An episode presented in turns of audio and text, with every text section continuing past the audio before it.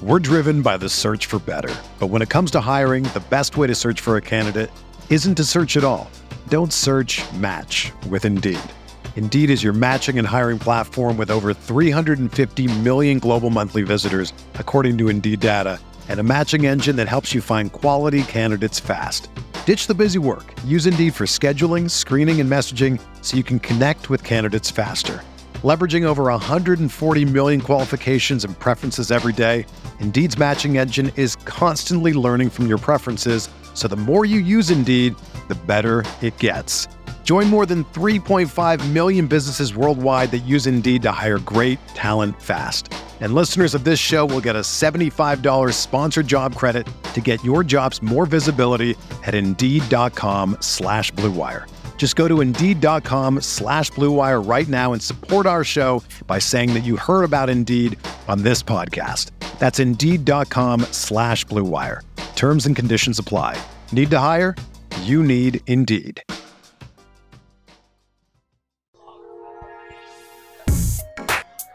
All right, everybody, what's up? Welcome to Talkin' Buffalo Podcast, the debut edition of the Finer Wings Club. You can hear noise already in the background, I'm sure. We're coming to you from Mulberry Italian Ristorante, and I got a couple friends with me, man. A couple veterans. Use friends loosely. All right, I will use it loosely. Acquaintances. Do you agree with that? You can use friends for me. We all think he's an a-hole. Yeah, I think you're my friend, Matt. Anyway, I am joined by Matt Perino, of course. Matt covers the Buffalo Bills from NewYorkUp.com and co-host of the Shout Buffalo Football Podcast, Ryan Talbot. And then the guy who just said I'm only his acquaintance. Yep. I'm going to call you my buddy anyway, though. Nate Gary, WGR. What's going on, guys? How you doing? I mean, I'm good. I'm back in the stomping grounds right now. This is Southtown's glory here at Mulberry, and I'm a little disappointed. I had no idea wings were on this menu, and I am glad that the Finer Wings Club Episode 1 popped my Mulberry wing cherry because it needed to happen. Listen, I'm just glad to be here. I know that I was a late fill-in. I know that Marcel... You're like the fifth choice. Yeah, no, I understand. Marcel's out of town. We were having a foursome, by the way. I'm literally watching his dog right now for the week. Poor Morty.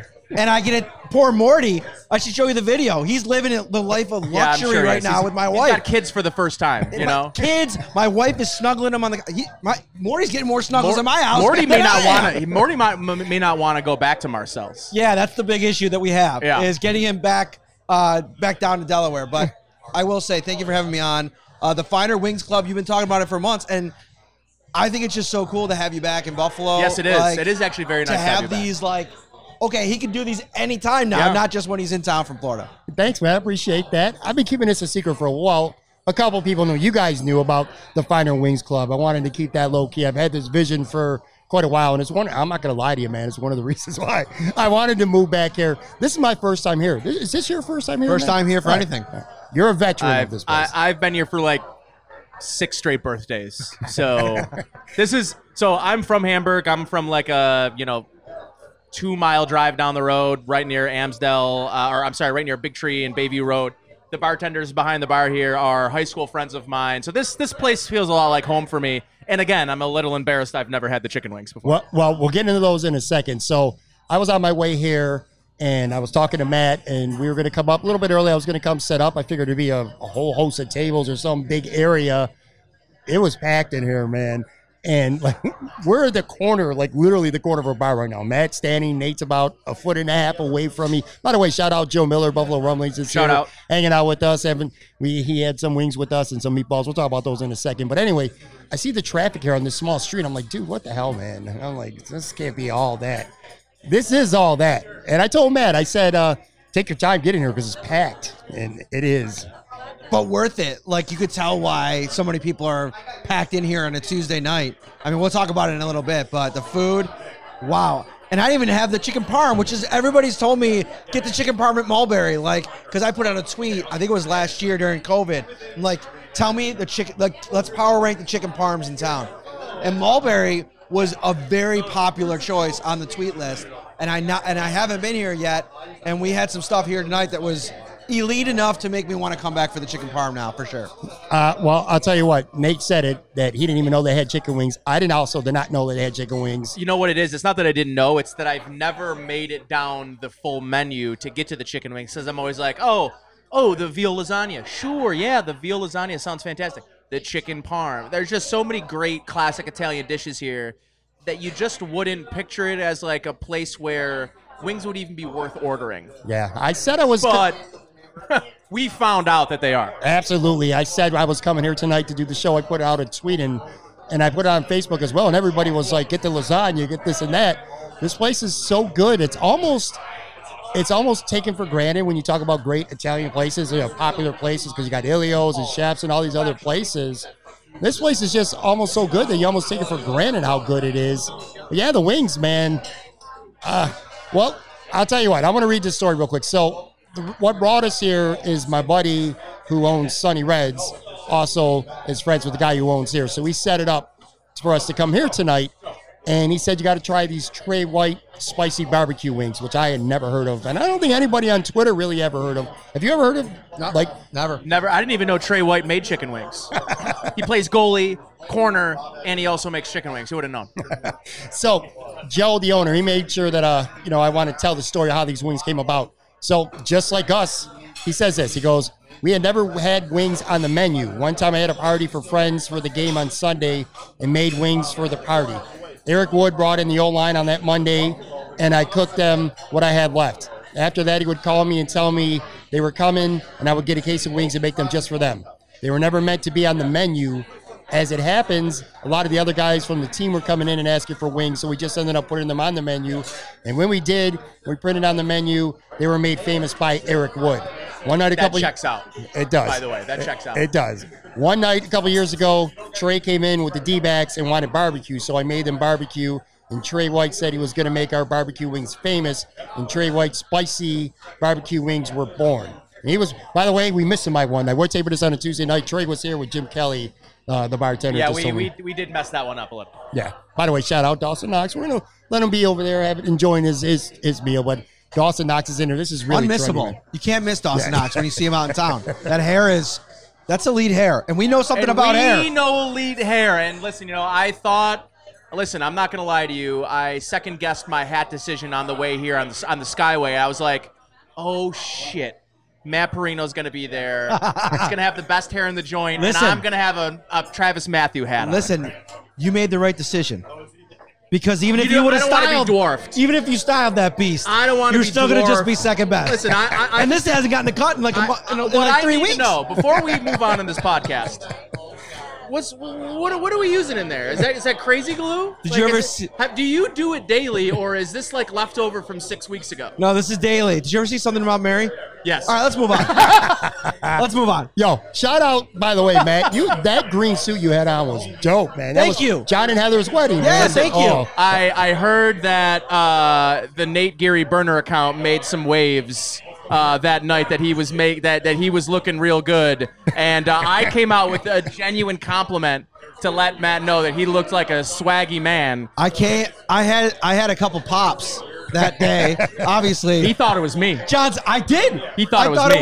Well, here's the thing. He was ready to throw hands with. No, I wasn't. Here's the thing. I was like, he doesn't mean, my wife's crying. Like, oh no.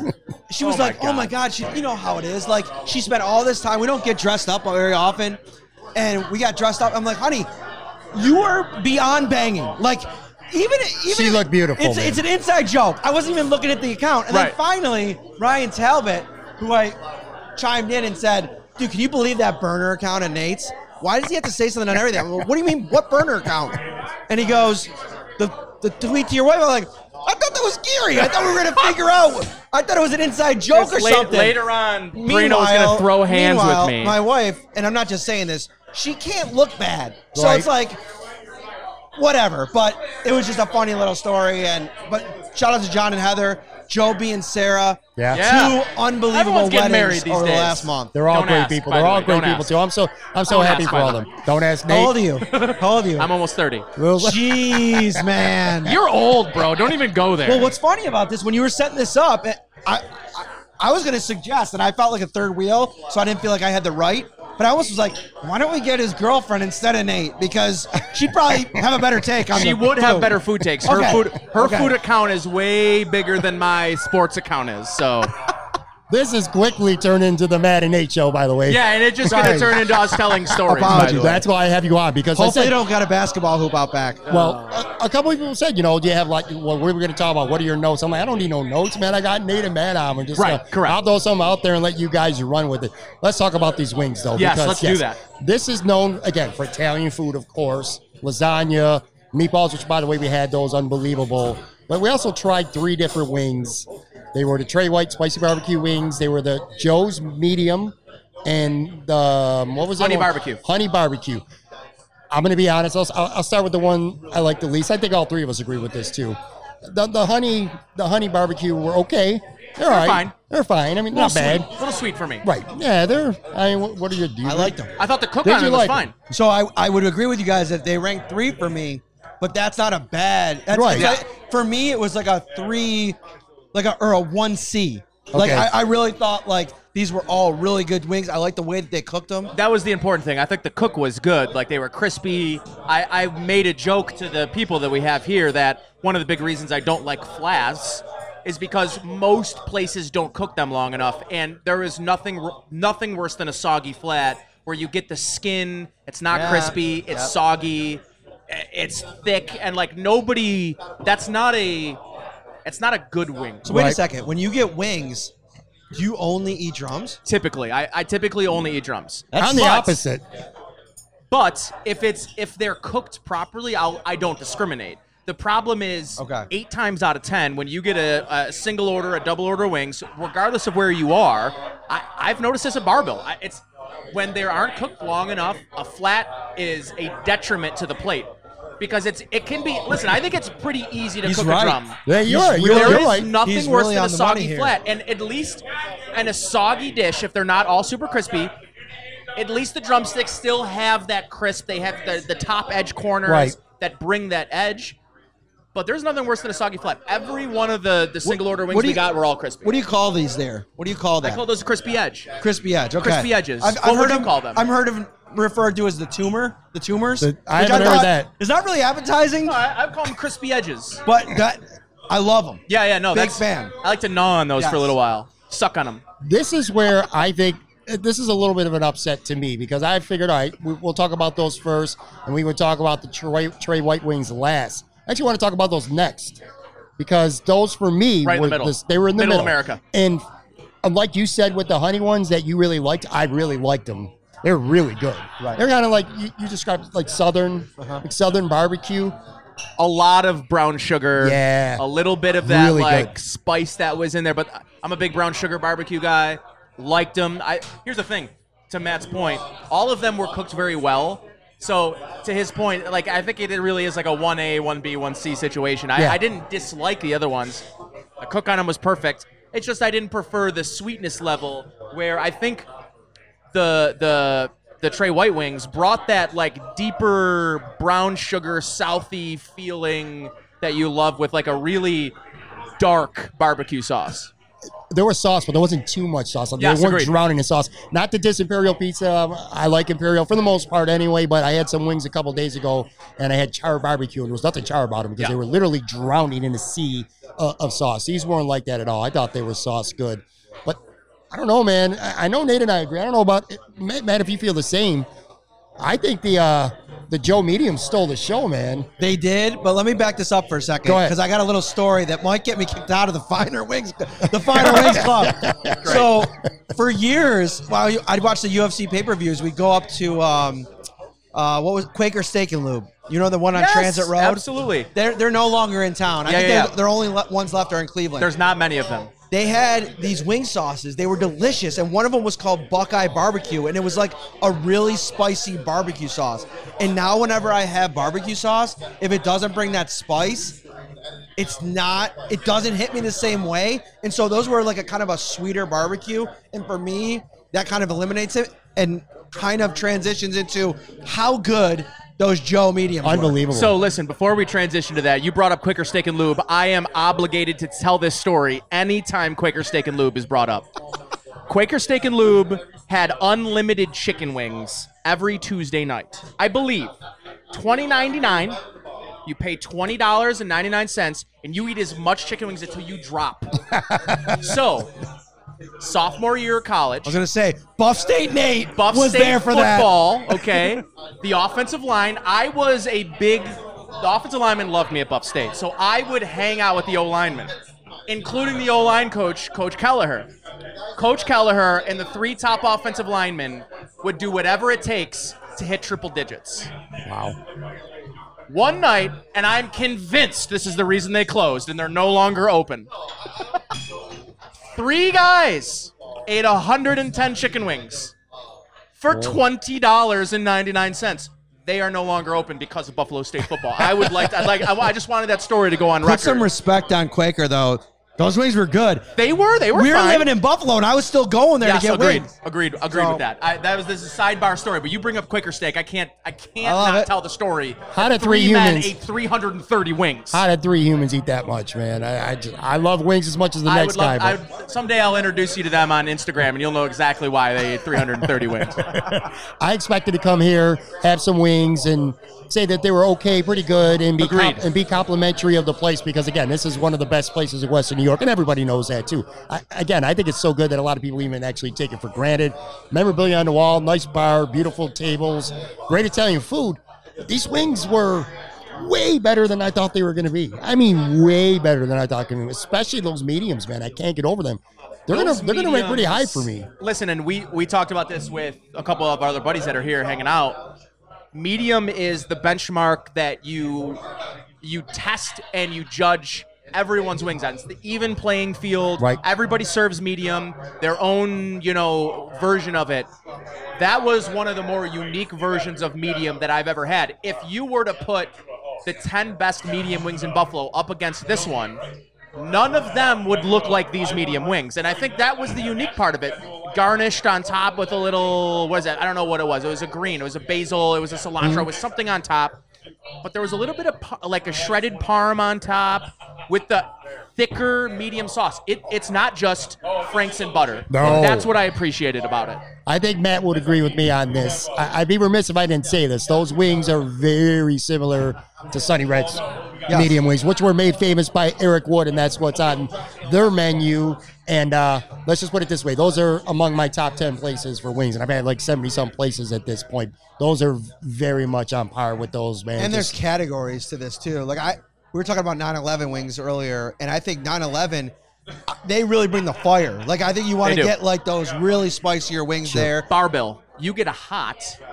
Most places, mediums are, Barbell's medium is most places hot. Right. So you get to Barbell's hot. You're not prepared for it. I would be really interested to see what their hot brings. Right. But in terms of, just a medium sauce, it is the least boring medium that I've ever had. Pat, you've done this enough times to know Frank's and butter is kind of just the go-to, right? Yeah. And that is not a knock against anybody. Frank's is amazing, and a lot of it just goes into how much butter are you putting in, and is it melted properly? Otherwise, everyone's on the same playing field. This would have a different. This is almost a different category of medium. Yeah. It was the first plate gone. Yes, it was. and if we were doing a race, it wasn't close. It was not close. It was definitely the first play gone for sure. I think when it comes to medium wings, there's there's different categories. There's shitty wings, there's okay wings, there's bar wings, which are kind of to your point, the typical Frank's medium sauce, which are good, and you're sitting there, you're having a couple pints with your buddy or your girl, whatever, and you enjoy them. They're fine. And then there's destination wing spots, and there's few and far in between. I think on the first episode of the Finer Wings Club, I think it's important that we identify the style of wing. We have dive wings, we have pizzeria wings, and we have tourist wings here in Buffalo. I think those are the three primary categories: dive, pizzeria, and tourist. Duff's, Anchor Bar, those are your tourist wings. The Macy's, the Nino's, Elmo's, those. Well, Elmo's is your dive. I mean, Elmo's is, that's the elite of the elite in dives. But Sonny Red's, those are those dive bars. this has trailblazed, I think, a new category. Like, I really think it has. Like, I don't know that you could go to an Italian restaurant in Buffalo, order the wings, and not feel like your grandfather would be looking at you poorly from heaven. You know what I mean? Like, you went to Mulberry for the wings. No, like, you don't go to Chef's. You don't go to Tundo's. You don't go to Lombardo and get wings. You just don't do it. So the fact that each of us really enjoyed each of the style of wings, they were cooked well. They were good wings. They're thick, not overly meaty, but crispy. I mean, everything about the wings here, I think it's created its own category. Well, Matt, how do you come here and get wings with the menu that they have? Well, I got to say, I kind of looked at you sideways when you told us the place that we were going. You couldn't see that because we were talking virtually. Same thing for me. My girlfriend gave me a look. She's like, you're going to Mulberry for wings? She's like, where are you really going? Yeah. Where are you really going? Tell me where you're really going. Drop your pin when you get there. Yeah. Well, what I told my wife was like, I'm going to have like one of each, and then I'm ordering the chicken parm, and I'm not going to be able to do the chicken parm because the wings are so good. And they hit us with the parm meatball. Yeah, that was wild. Dude, that took me back to, like, my grandma's cooking. Like, it was just delicious. Like, a bad meatball can ruin your day. Sure. A good meatball can make your week. Yeah. And that made my week, man. No, but literally, it could last you a week. Like, that meatball could last one person a week. Right. Yeah. I mean, I take a lot of pride in having wings, almost to a fault. Like, it's, like, enough is enough. But point being is, I get a lot of recommendations, like, gotta go to this place. I've never, ever in my life heard someone ever tell me to come here until... I mean, I'm going to tell you a real quick story here. So Justin from Sonny Red's, who's here with us today hanging out, he's I think they're partners in some type of way. I don't know exactly how. It's not my business, and I really don't care. But anyway, I was going to, because I've done a lot of shows at Sonny Red's, and I was going to hit up Justin to do a show there, but they're closed on certain days right now. He calls me back like 10 minutes later and says, I'm going to set you up here at Mulberry. And I'm like, for wings? For wings? The first episode of Finer Wings Club, and we're going to Mulberry? Well, the first, I'll tell you what, there's a memorable thing. The first episode of Finer Wings Club, we found a gem. Yeah, Everybody, everybody in the world knows Mulberry for Italian food. I don't think anybody really knew about these wings, man. Tre' White, medium, and like Matt said, he likes the honey too. So, I don't know, man. I'm just blown away. What's your guys'... Let's stop talking about wings for a second here. Like, all right, like whether it's you and your wife, Matt, or Nate, your girlfriend, like, well, what's your perfect non-wing dinner? Like, you go out somewhere, you're taking your wife, Matt, like, where's a great place? Not even necessarily a place that you like to go, but what's a plate that you like to go out and eat? Like, when you guys go out together, like date night or whatever, when you get a chance. I mean, Italian's definitely high up there, but my wife... See, the problem that we found is that we lived in Las Vegas for 5 years, and we got used to really good Mexican food. Ah. And so she's already been frequenting Taqueria Los Mayas, like, in person. Have you been there yet, by the way, since you've been home? No, not yet. No. Put the wings down. Yeah. Go have yourself some tacos. I agree with this guy right here. I agree. Next level fire. You might start the Finer Mexican Club after you go to, and just go to Taqueria Los Mayas, like the only place you go. She loves it. I mean, we've had so much there, but... I would say, like, maybe not Buffalo, but, like, if we were, like, in a big city, like, you know, in Cali or Florida, not Florida, but, like, you know, West Coast, we'd go Mexican probably. Yeah. What about you, Nate? Like, what's your perfect? So, listen, my girlfriend and I are big foodies. I mentioned she's got a pretty prominent food page on Instagram, Buffalo Foodie.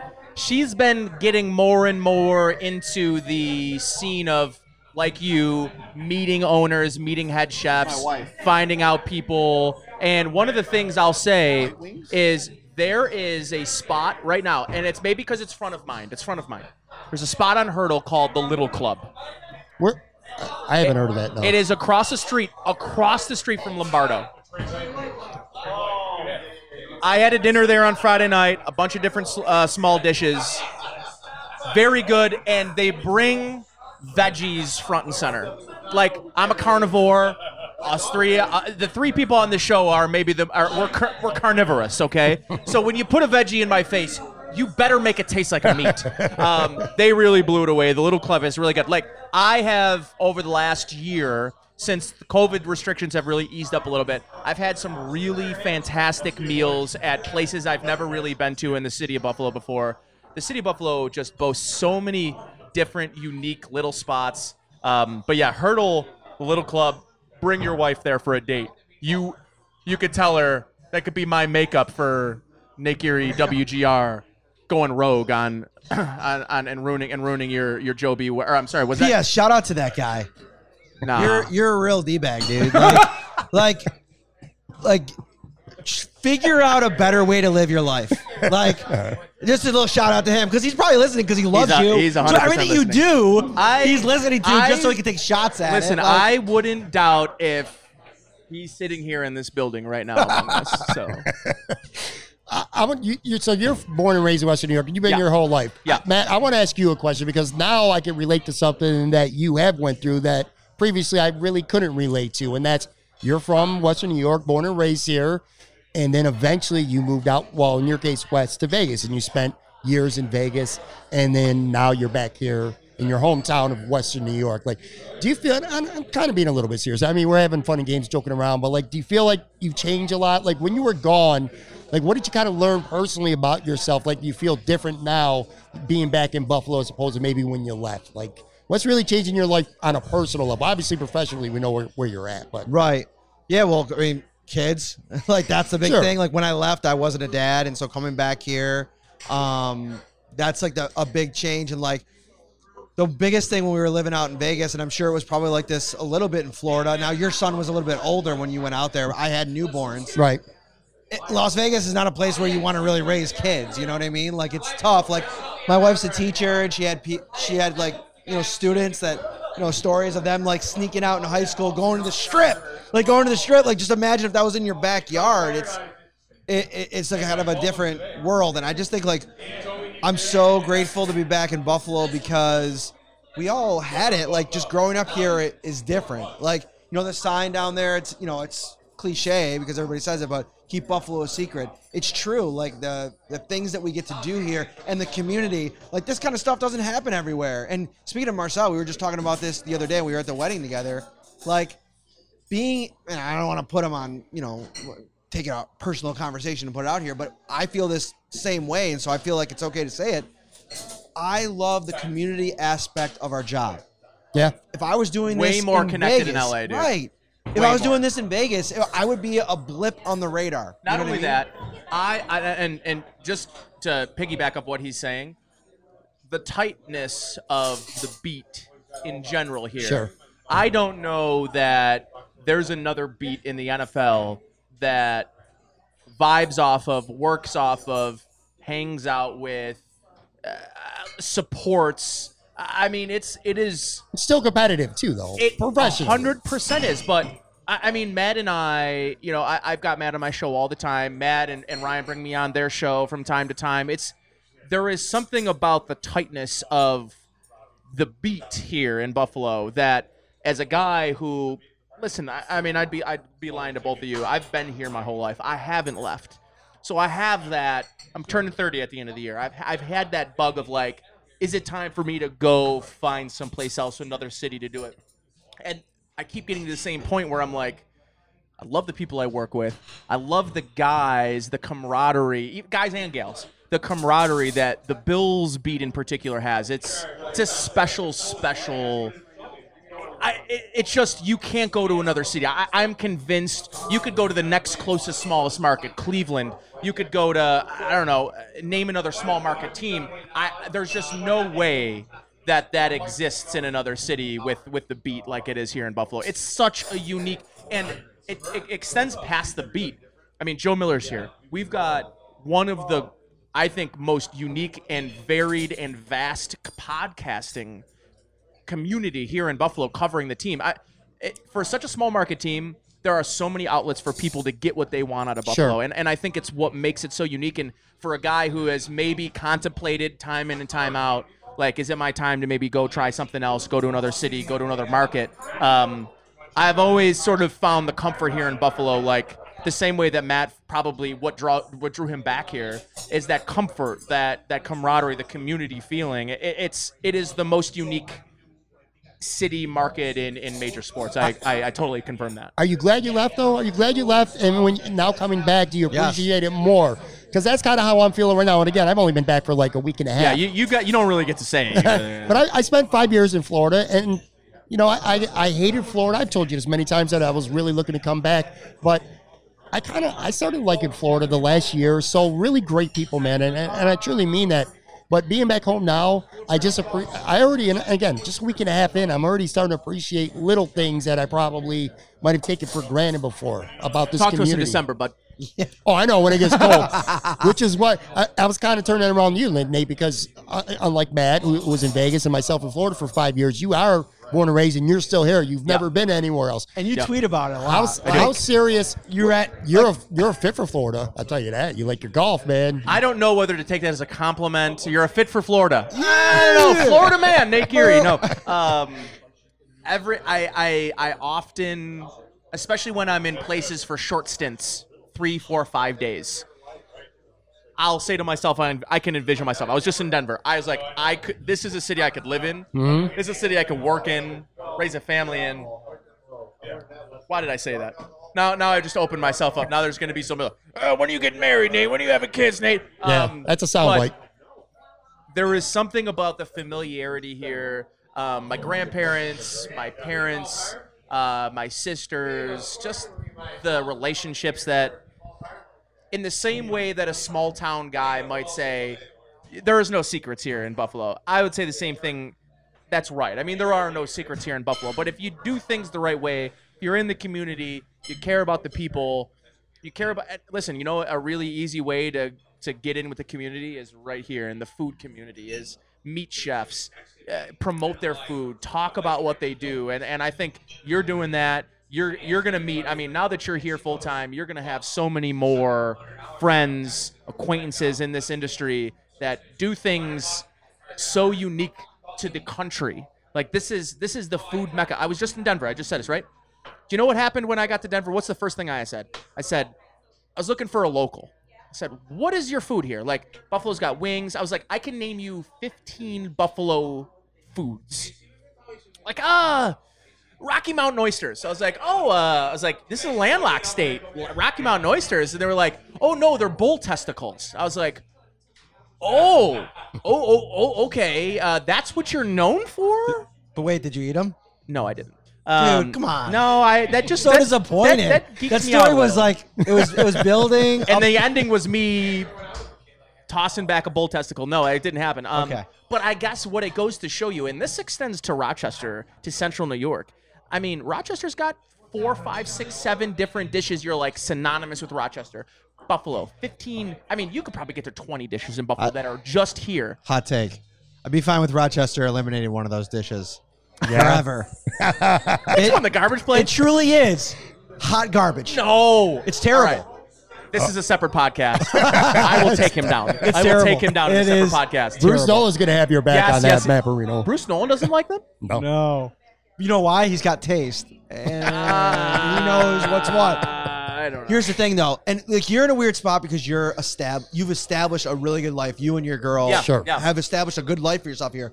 A lot of people in the business, as you know, you got to leave but to come back. I am a lucky duck. Right. I it's still my part-time job. Yeah, it is. Which is, it's hard to remain part-time in this industry, create a name for yourself, and not want to be full-time. I have no desires to be a full-time, not here, not in this market.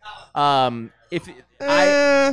may become opportunities for me in the future. I like where I'm at. I like doing what I do, and I like my full-time job, and I like making money. So I like my situation, right? Mm-hmm. He's right. I've got a really fun, non-pressure packed, not a lot of obligations. You know, I get to fill in when I need to fill in on the morning show, the afternoon show, whatever. This city is a special place, and I think the one thing that brings us all together, we could be from different creeds, different cultures, different backgrounds, and we can meet a Mulberry and have a parmed meatball and both be blown away the same way. Do you know what I mean?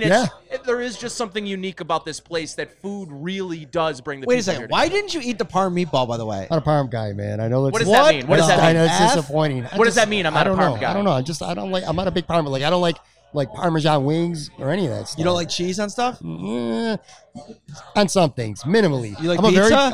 I like pizza, man. I've never heard anybody refer to themselves as not a parm guy. Yeah. Not a big parm guy. You said you're not a ricotta guy, which is borderline elitist, but my wife, her best dish is stuffed shells. Yeah. Oh. And like, I'm always kind of like, sweetheart, yeah. I'll eat some, but it's not really my thing. I hate to say it, but I just don't love ricotta. So I'd like to make up for my burner account or whatever you want to call it. It's not my burner. My parody account being mean to her by I will eat an entire plate. She'll make you. I will eat those. I came back here, and I was wavering coming back, and I'm going to turn to see you again, Matt. Different reasons, though. Again, you came back here more for professional. You know what I mean? You have not right away. I came back for family. Yeah, right. And that's what I did, too. Like, with me, I have the same shitty remote job in Florida and the same shitty remote job. But now I'm not remote right now. I'm in. Well, actually, you know what? I hope my boss ain't listening to this because I ain't going back to Florida. And he don't know that. And he's not going to know that. I hope to God he doesn't find that shit out. So I'm going to go back to working from home in about 6 weeks after the Erie County Fair. But anyway, I was wavering. Were you wavering when you came back at all? Or was it like, were you fully committed? It changed for me, by the way. As soon as I saw my in-laws, which they've been my mom and dad for over 20 years now. So to me, they're not in-laws. They're mom and dad. You know what I mean? Right. But as soon as I saw them and hugged them and were around some family and a couple friends, I went to Queen and Heaven. I saw Jay Skursky and a couple guys there, and I was like, this is home again. So, but I was wavering. Like, did you waver coming back? It was really hard decision. Yeah. I left, like... I love Vegas, by the way. First of all, Vegas. But, like, I spent every week in Dana White's office. Like, my job... I traveled the globe. I was in Australia. I was in London, Brazil. Like... My life in the UFC, from a professional standpoint, it was really hard to leave. And the only thing I said when I started into it and really realized the scope of it, I'll only ever leave to cover the bills. And even then, it'll be really hard to make that decision. One of the things that people always ask me is like, all right, where do you work? Like New York upstate, like Syracuse, like what's up? So that was a bit of a... That gave me pause. Like, is there going to be brand confusion? Like, brand, like, you know, a lot of people ask me, why does Syracuse cover the Bills? Well, because the Bills are a national, like, there's a national market for the Bills. So it doesn't really matter. When you're 2 hours away and you're in New York State and the closest team to Syracuse really is Buffalo. Right. And there's a lot of, and listen, I would probably say our main demographic isn't even Syracuse, really. Yeah. I mean, we're truly a digital space. The podcast is obviously a... Let me give you some credit. I want to give you some credit for this because you bring that up, and I agree fully. A handful of years ago, I was like, what the hell is Syracuse.com up, whatever the hell this shit is? And then Matthew Fairburn worked there, and I think he put him on the map. Matt Fairburn really established that brand. Sure. But now you've taken that ball, but not just in written form like Matt did, but now with the podcast and all the interactive stuff you've done, you've really taken it to another level. I mean, for me anyways, what it shows is maximizing the platform that you have. I think Fairburn really created the foundation for Syracuse.com. You throw Matt Perino in the fold, and I think the unsung hero is Ryan. Like, and Ryan... Ryan's the kind of guy, I've known Ryan for a long time. Both him and I came up as podcasters, both Ryan and I did. And the work... the respect that he's earned in this industry, when Matt has moved on to larger opportunities, which are going to happen for him within the next year or two here in Buffalo, and Ryan takes that bad boy over full time, Perino's going to be leaving that post in really good hands. I'm not going anywhere, bro. Like, and to be honest with you, we've talked about this a lot this summer. Like, we can't envision working with anybody else.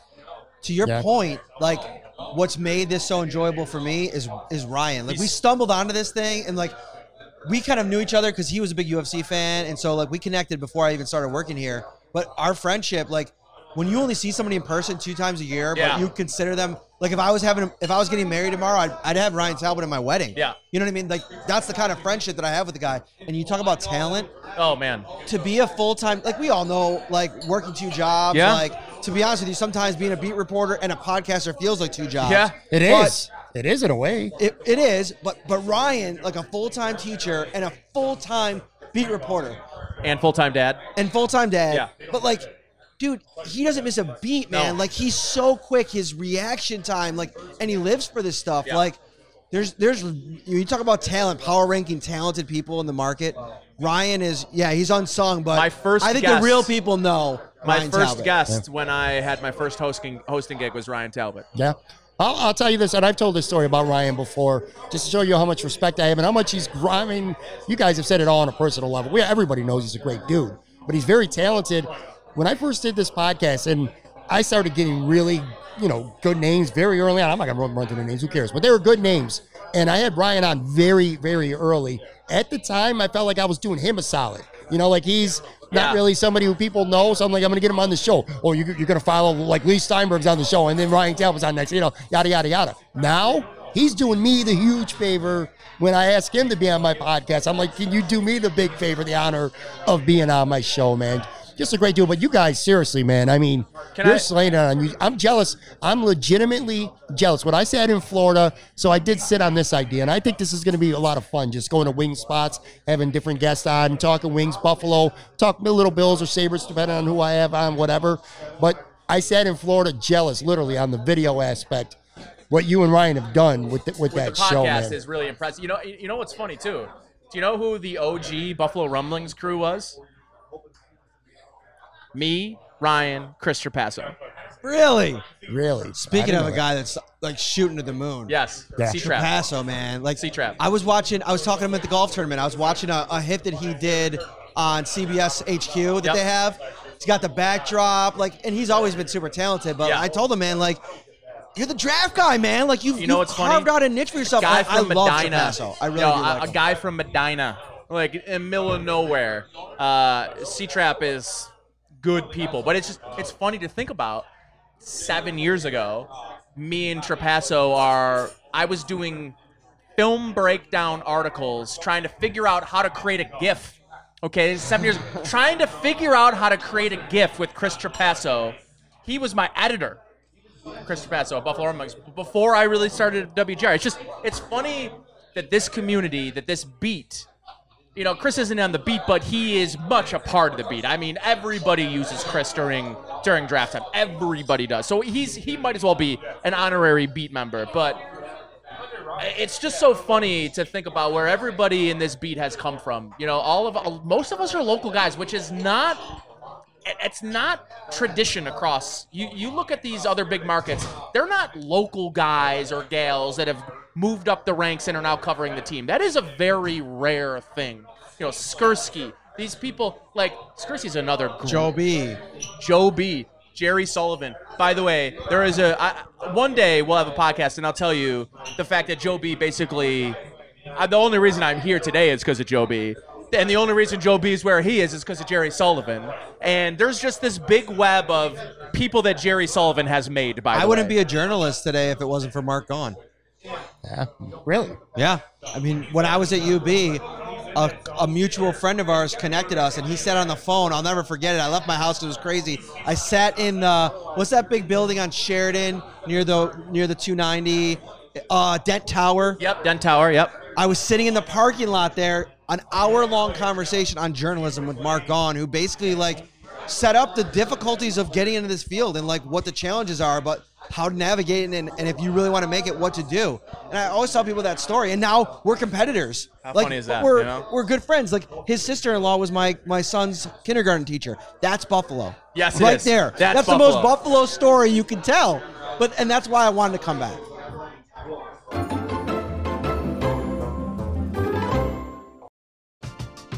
We're driven by the search for better. But when it comes to hiring, the best way to search for a candidate isn't to search at all. Don't search, match with Indeed. Indeed is your matching and hiring platform with over 350 million global monthly visitors, according to Indeed data, and a matching engine that helps you find quality candidates fast. Ditch the busy work. Use Indeed for scheduling, screening, and messaging so you can connect with candidates faster. Leveraging over 140 million qualifications and preferences every day, Indeed's matching engine is constantly learning from your preferences. So the more you use Indeed, the better it gets. Join more than 3.5 million businesses worldwide that use Indeed to hire great talent fast. And listeners of this show will get a $75 sponsored job credit to get your jobs more visibility at Indeed.com/Blue Wire. Just go to Indeed.com/Blue Wire right now and support our show by saying that you heard about Indeed on this podcast. That's Indeed.com/Blue Wire. Terms and conditions apply. Need to hire? You need Indeed. When you need mealtime inspiration, it's worth shopping Kroger, where you'll find over 30,000 mouthwatering choices that excite your inner foodie. And no matter what tasty choice you make, you'll enjoy our everyday low prices, plus extra ways to save, like digital coupons worth over $600 each week. You can also save up to $1 off per gallon at the pump with fuel points. More savings and more inspiring flavors make shopping Kroger worth it every time. Kroger, fresh for everyone. Fuel restrictions apply. All right, we're back here at Mulberry. Nate Gary, Matt Perino. Let's talk a few minutes Buffalo Bills here. Yeah. This is ironic. Maybe. Potentially. Maybe it's not. I don't know. We're about to find out, though. I only had one thing in my notes when it comes to the Bills. I wanted each of you guys to address a couple potential areas of concern. Potentially, and I'm talking kind of quiet here, one of them might be sitting about 20 yards away from That's funny. That's funny. Shout out again, quietly shout out. The position rhymes with right lend, and the name of the player rhymes with Lawson Snocks. On a serious note, though. On a serious note, though. Seriously, I want to ask both of you guys. Sure. Going into training camp right now, there's no glaring holes on this team. I don't think anyone thinks that there's any absolute glaring holes. But there's definitely a couple areas, or a couple, maybe not even areas, maybe just players at a couple of positions that you go into camp and you're going to go cover camp and you're going to be talking about it on the radio. Just a couple things that might have you a little bit like, you know, like the red flags out a little bit. Like you need to see more of it because you have at least some worries right now. Dude, honestly, we're sitting like 15 feet from them, so it's going to sound like Homerism 101. But I've been Team Dawson Knox this whole summer. You have. I've heard you. I agree with that. I can confirm that. I agree. A couple things on this. Like, first of all, I was listening to Greg Cosell on, he was doing a podcast with Ross Tucker, and he was kind of going into the film, and you can chime in on this, like some of the film reasons why Zach Ertz probably makes no sense. Fix all the things that Brandon Bean was talking about. Like, he doesn't create separation. Dawson Knox does. He's injury prone, and I know Dawson's still been dealing with some injury stuff, but I don't think he comes in here and you get that guy 10 targets a game. Why would you? You're going to take targets away from Stephon Diggs in that scenario. Not only that, you're taking targets away from Cole Beasley. You're probably taking snaps away from Emmanuel Sanders, because this isn't a guy that's going to walk in and be your in-line, hand-in-the-dirt, 11-personnel blocking tight end in those opportunities. He's off the field, and you're going to put Dawson on the field to block? No. And I think I like the combo. I think bringing in a guy like Hollister makes all the sense in the world. He's already got the rapport with Allen. He's the kind of guy that I think you want to put into the lineup. He's the kind of guy that can stretch the field through the middle, where I think Dawson maybe isn't the most competent over the middle of the field, but where I think he is. What he reminds me of is Delaney Walker. When Delaney played in San Francisco, and who's the other tight end at the time? It was Delaney Walker, and who is the number one tight end? Vernon Davis. He is the Delaney Walker.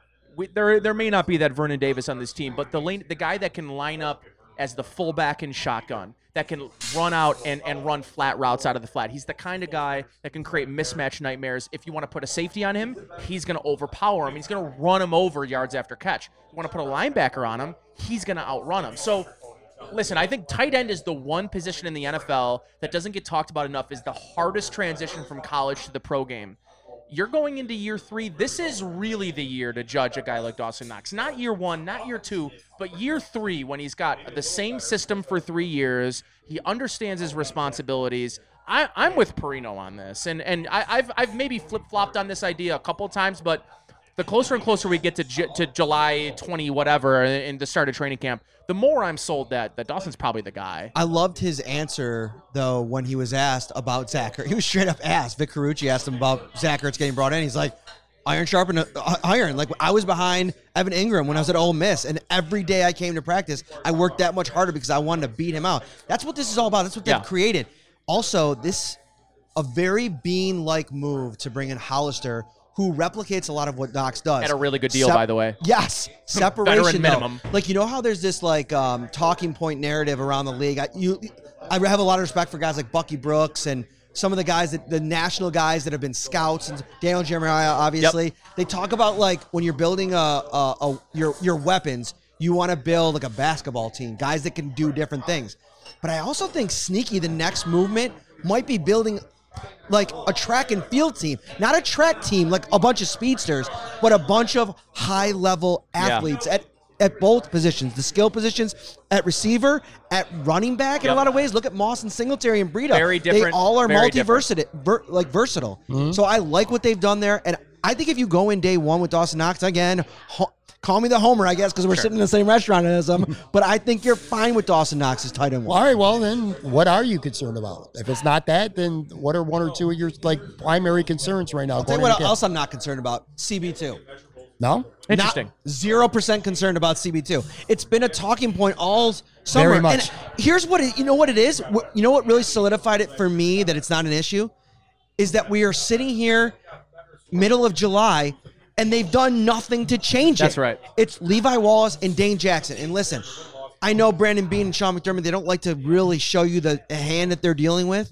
But I think that the fact that Brandon Beane, every chance he's got to come out here and put over Dane Jackson, tells you that if he's CB2, they're thrilled about it. Yeah. I think there's tons of confidence. Like Jordan Poyer talking about him working with Aaron Donald and him kind of watching those videos and being like, damn, okay, Dane, like you're motivating me. Like they believe in that. And if it's Levi Wallace, listen, Levi Wallace, I know your boy Aaron Quinn talks a lot about this, and this is, you know, sometimes we'll have differing takes, but this is one that we're right on the money with. Levi Wallace, you could do so much worse in this league than him. So I'm fine with CB2 where it is, and I think they could add a veteran. But Pat, let me ask you this. Nate, let me ask you this. Does a veteran beat either of these two guys out at this point? They're coming in? What time of the year? I thought the moment that Diggs got the signing bonus up front and they freed up that cap money, I said I thought they were going to sign somebody. I thought it might be a defensive tackle. I thought it might be Steven Nelson or Richard Sherman. And they're both still out there. And now we're just, days away from camp, couple weeks away from camp, and still no moves. So it's like, I agree with you. I'm not sure if it's going to play out that way, but the Bills are definitely showing a lot of confidence for sure in Jackson and Levi. Just why not making a move? I really think that, listen, there's been a lot of smoke on this Zach Ertz thing. Like, so much smoke. I've heard so many different things. I've heard people tell me, from different, walks of media that, this thing is, percolating out there. Mm-hmm. It could happen. And listen, all the stuff we said about Zach Ertz earlier, I don't think he's this game-changing, take you to the next level necessarily type of player, but he is a veteran that's played a lot of important football in this league, has experience. I think throwing that into the mix is fine if it works financially. But if you're asking me, right now, if I'm sitting here, what's my biggest question mark? It's this defensive line as a whole, because there's so many different cogs in the wheel, and I don't think any of us, even with our best guess, really knows how it's going to move, how it's going to work. And I think the most pressure that anybody's under in Buffalo, I know a lot of people probably say Josh Allen replicating last season. I think it's Eric Washington. The guy's come in here with so much hype. He was a defensive coordinator before he came in here to be the D-line coach. His defensive lines in Carolina have been really good at sacking the quarterback, and they just weren't that last year. What do you think, Nate? Defensive line. My main talking point will remain centered around Ed Oliver. Ed Oliver is the 9th overall pick.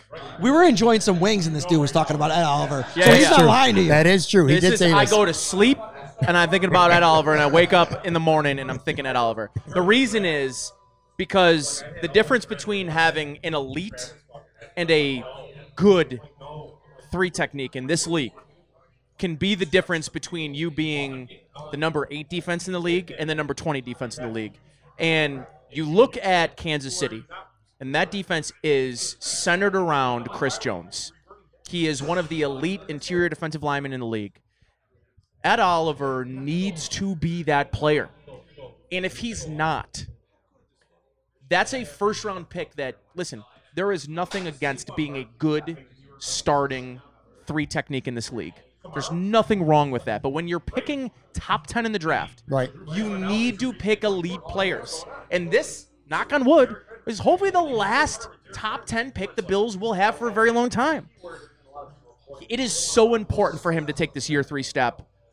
It's not, I mean, it's not in the same neighborhood as a Josh Allen taking this year three step, but if he can take a similar leap in year three, it could mean so much for this Bills defense. To me, this season is about two players. It's about Tremaine Edmonds, and it's about Ed Oliver. And if both players take the steps necessary, this is a Super Bowl team. And those players are the waning difference between an AFC championship knockout and a Super Bowl appearance. I firmly believe that. When it comes to the defensive line, and we'll put aside Ed Oliver for a second, I don't know if Matt was going there with this, but I certainly am, and if he is, I would agree. There's a lot of question marks on the line beyond Ed Oliver. Like, the question with Ed Oliver is he going to be great, or is he just going to be all right? But you look, like with Jerry Hughes and Mariota, how much do they have left? You got two rookies who have obviously haven't even played. You got Starr coming off, not even playing last year. Harrison Phillips, how's he going to be? It just seems like there's not a lot of sure bets on the defensive line. And even Ed Oliver's not one. He's probably the closest to it. I hope. Right. We hope he's a sure bet. Yeah. And how they all fit together. Yeah. And what, like, you know, you were talking about this on your show today about like Jerry Hughes is a potential, like, cut candidate.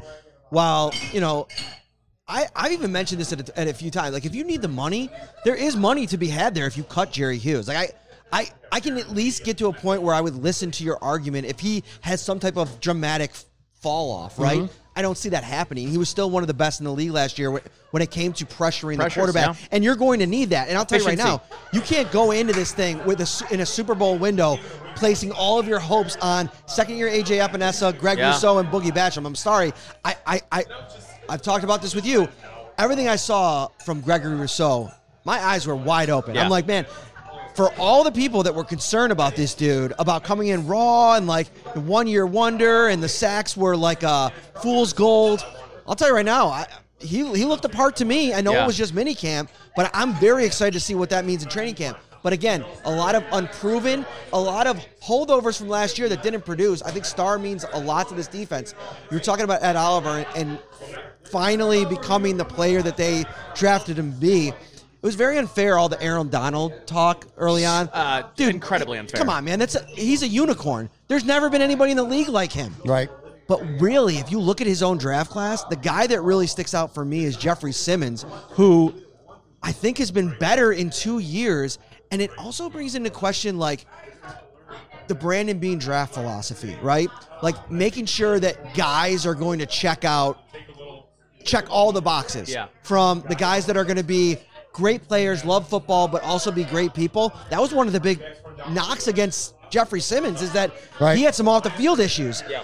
Well, he's kind of kept it together and has been outstanding. And if he ends up being the better DT, do you have to reevaluate that or at least be a little bit more careful when you're making those decisions? Now, listen, Ed could pop this year, and it could be all fine. And I'm a big Ed Oliver guy. Like, I believe that he can be it. But you're right. Tier 3, you've had and the training wheels are off. You got to be it. We can believe all we want, but until we see it, it's all talk, right? And I think expecting either Boogie or Rousseau to be an elite level player in year one for a team in the Super Bowl window, that it's putting a lot of pressure on two young guys. So in order to alleviate that pressure, you need Jerry Hughes, you need Mario Addison, and I wonder where he fits into this whole equation. And, you know, I've seen a lot of different... They're keeping 5 defensive ends. There's no way around it. I think it's possible that they keep 3 defensive tackles because they believe that Rousseau's a guy that can bounce down. They believe that Boogie Basham's a guy that can bounce down. And if that's the case, we could be talking about a team that carries 5. Brandon Bean said his name multiple times, and when Brandon Bean says a guy's name, you should listen. He has mentioned Daryl Johnson's name more than just about any defensive lineman. And that may just be for his special teams prowess. But when he says a guy's name multiple times, it's something to listen to. I'm not saying he's as a lock to make the roster, but yeah, this how they dress the defensive line is going to be one of the biggest storylines for me heading into week one. I'm excited to see what it looks like in the preseason and then what it looks like in week one. You know what would be a fun idea? If they converted Daryl Johnson to a tight end just to let him make the roster, and because he can play special teams, and then, hey, play him at defensive end too, you know, from time to time when you need him. There's just so much talent on the defensive line. Like, you're talking about guys that, like, I'm putting out a story this week about, like, the uphill battles, like the guys with the toughest path to the roster. And for me, Darryl Johnson fits into that category, not because of anything that he's done, but more so because of what Brandon Beane's done. And I love the mindset. Like, let's make this impossible to make this roster, because that's when it's going to be as good as it's going to be. One more question for each of you, and then we'll wrap this up. And by the way, again, people are listening. They can't see. Dawson Knox walked out and gave Matt a little shout out because I think he knows that you were talking nice about him. So, you know, listen, I had to be the homer, right? I know I'm going to get tweets about it. Listen, I've said this from the beginning. People still like to call me a Josh Allen homer. And I'm like, bro, like, what did I say that was wrong? I don't know. What did I say that was wrong? I was telling everybody. Nate was telling everybody. Like, and somehow we're kind of put into this, like, bowl of people that, like, dude, if somebody sucks on a football field, I'll tell you right now, I got no Bills fan left in me. I hate to tell people that because I know a lot of people. You know what I am? I'm big time Bills Mafia. I always will be because it's about the fan base. Yeah, sure. When it comes to the team, I'm as unbiased as it comes. If Josh Allen sucks against the Pittsburgh Steelers in Week 1, read my freaking column. Yeah. Because he can't suck this year. Yeah. He really can't. Yeah. So if a guy's not going to be, listen, Dawson Knox, he's left a lot to be desired at times. Yeah. He's had some great moments, but it's never come together.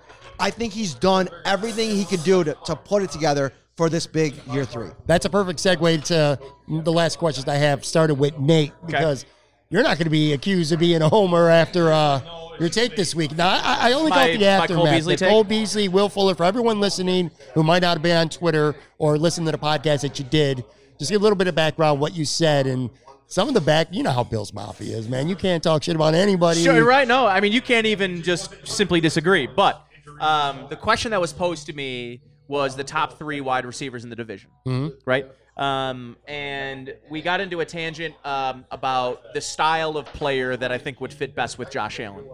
And I've coveted a player like Will Fuller in this lineup. I think it's the one thing they're missing in this lineup is that bona fide elite level deep threat that is a threat to beat your number 1, number 2, your slot corner every single time in a foot race down the field. What I think a lot of people don't know or don't realize or maybe didn't take into account is how much of a Notre Dame homer I am.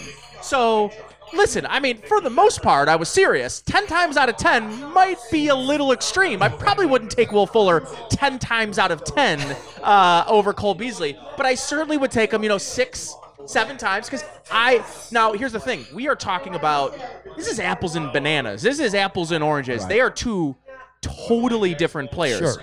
It's also has nothing to do with my opinion about his take on vaccines or whether he's vaccinated. I don't give a shit whether or not he's vaccinated or not. If he wants to be vaccinated, 2 Coronas in, ladies and gentlemen. Add an hour hey into now. The show. Listen, my point is that the take about Will Fuller has nothing to do with whether or not Cole Beasley's vaccinated. I don't care, okay? So I just wanted to make sure that was out there. I think that if this offense had Will Fuller in it, they would be stupid. It's what we've been talking about, though. Like, this is a really smart take. Not so much, like, I don't really, you're right, it's apples and oranges. I don't think Will Fuller or Cole Beasley out, Will Fuller in necessarily equates. But Will Fuller, to me, is like the Avengers version of John Brown, right? He's younger, he's faster, he's more explosive. And I think a little bit more, I can run the entire route tree. Right. Yeah. And listen, I think like Arizona Cardinals, John Brown, year 3, like if you got that guy, and listen, in a lot of ways he was that year 1. He couldn't duplicate it last year, and that's why they moved on. Whatever. Will Fuller would be an insane addition to this offense. Stupid. With or without Cole Beasley still in it. And I think that take has merit. Now, taking Cole Beasley out of, like, there's no scenario where that's even, like, listen, gotta be careful with everything, how we say this stuff. There's no way I can envision a 2021 roster without Cole Beasley. Agreed. Like, I just think that there's way too much respect on both sides of this thing. Agreed. And what he's meant to the franchise and to Sean McDermott. Like, dude, you go out and play. Yeah, and to Josh Allen. Really, maybe more so Josh Allen. But you go out and play on a broken leg for 3 days or 3 games. And that means something to a guy like Sean and Brian Daboll. And a team that doesn't feel, well, at least a front office and a head coach that maybe doesn't feel they've solidified the tight end position in a way where, listen to the words Sean McDermott says about tight ends. He believes they're the safe, the fail-safe for especially a young quarterback. That is what Cole Beasley has been. He's been the fail-safe that a elite-level Travis Kelce, George Kittle can be for a young quarterback. So for me, what this comes down to is it has nothing to do with my displeasure or personal opinion of Cole Beasley. Cole Beasley is the best slot receiver in the game. That hasn't changed because I said I'd like Will Fuller more. It's just a personal preference. So you don't have to, you know, call me out and tell me that I've disgraced the community by saying that I like Cole, you know, that I like Will Fuller a little bit more. All right. So I wanted to save this last question, kind of a silly question. It's for Matt. I know Nate's going to chime in anyway because you're older, man. So you're at least you're closer to having an answer from experience. But I saw it was a tweet. I thought it was kind of fun. It's a true or false question. It said, true or false, the Bills would have won at least one Super Bowl if Dan Marino was the quarterback instead of Jim Kelly. Do you believe that? No. No? Dan Marino didn't win any Super Bowls. Yeah, like Dan Marino was kind of like a loser, like, right? Like, well, no, I'm not even. I'm saying, like, historically speaking, like, the greatest quarterbacks that ever played the game had a lot of team success. I mean, name me a top 10 all-time quarterback that didn't at least compete for a Super Bowl. You know what I mean? Like, maybe not win one, but compete for one. Or at least get really close and have good playoff games. And I can't remember now. Like, I'd have to go back and actually look at the stuff. He went to the Super Bowl his second year he went there. Didn't he have one playoff game where he was just, like, unbelievable? Like, he had a great game. But, like, there were some games where it wasn't great, right? Like, and I know, like, he didn't have a ton of talent around him, but I don't think that Jim Kelly necessarily was the problem of those Super Bowl teams. I don't think they're far enough apart for me to say, like, right. You're exchanging one Hall of Famer for another. What does Dan Marino bring to the table that Jim can? Maybe availability. And maybe that's the only thing. If instead of Frank Reich, Dan Marino's in one of those Super Bowls, maybe you can convince me the Bills have a Super Bowl. If you're not a Bills fan or Miami fan, I would say there's probably more people around the league or fans around the league that would say Marino's better. But I will say this, and yeah, I'm just being honest. I don't think he would have won a Super Bowl because you got to look at the 4 Super Bowls that they lost. The first Super Bowl against the Giants, they lost because the defense couldn't tackle anybody. Right. Washington just kicked their ass. Right. Dallas in the third Super Bowl just kicked their ass. Right. If you're going to make an argument, maybe better quarterback playing in the fourth quarter or in the fourth Super Bowl against Dallas would help. I don't think. You know who I'd like to talk to? Like a coach from that era that could break down who had more control over a game. Because that's something, even as a fan, because I still consider myself a 90s Bills fan. Like, I told you, I'm not, like, really a fan anymore. I can't be. I'm still a fan of that era. And, like, I always look at it. I probably have some fan goggles when I talk about Kelly and Marino. Like, there's an element to that. But who was the better game manager? Who made the better in-game adjustments? Who made the better, who was better at the line of scrimmage? More athletic. Well, Jim was more athletic. No doubt about it. Yeah. So, I mean, that's the kind of things I'd want to know because I don't remember Dan. I just remember Dan just putting up fucking stats. Yeah. And listen, I think the only argument you can make is if you put Dan Marino in a Super Bowl instead of Frank Reich, that maybe we're talking about a Super Bowl title. That's the only argument I'll make. But if you're talking about swapping Jim for Dan in a vacuum, no. Yo, Dan wasn't stopping Mark Rippon. No, he certainly wasn't. And Emmitt Smith. Dan wasn't doing that in any of those Super Bowls. So, I don't know. It's fun. It's fun to think about. It is fun. But anyway, all right, so we'll wrap it up here. The first episode, Finer Wings Club, Talkin' Buffalo Podcast from Mulberry. Nate Gary, Matt Perino. We knew they had good food here. Matt and I had never been here. I'm impressed. I know you're impressed with the way everything looks and the way it's laid out. It won't be long before I'm back. I'll tell you that right now. But the wings, man, the wings. Tre' White barbecue wings and those medium, those Joe style wings were unbelievable. Yes, anyway, they were very good. Guys, thank you so much for doing this podcast. Thanks for having us. It's going to be a memorable one, man. Yeah.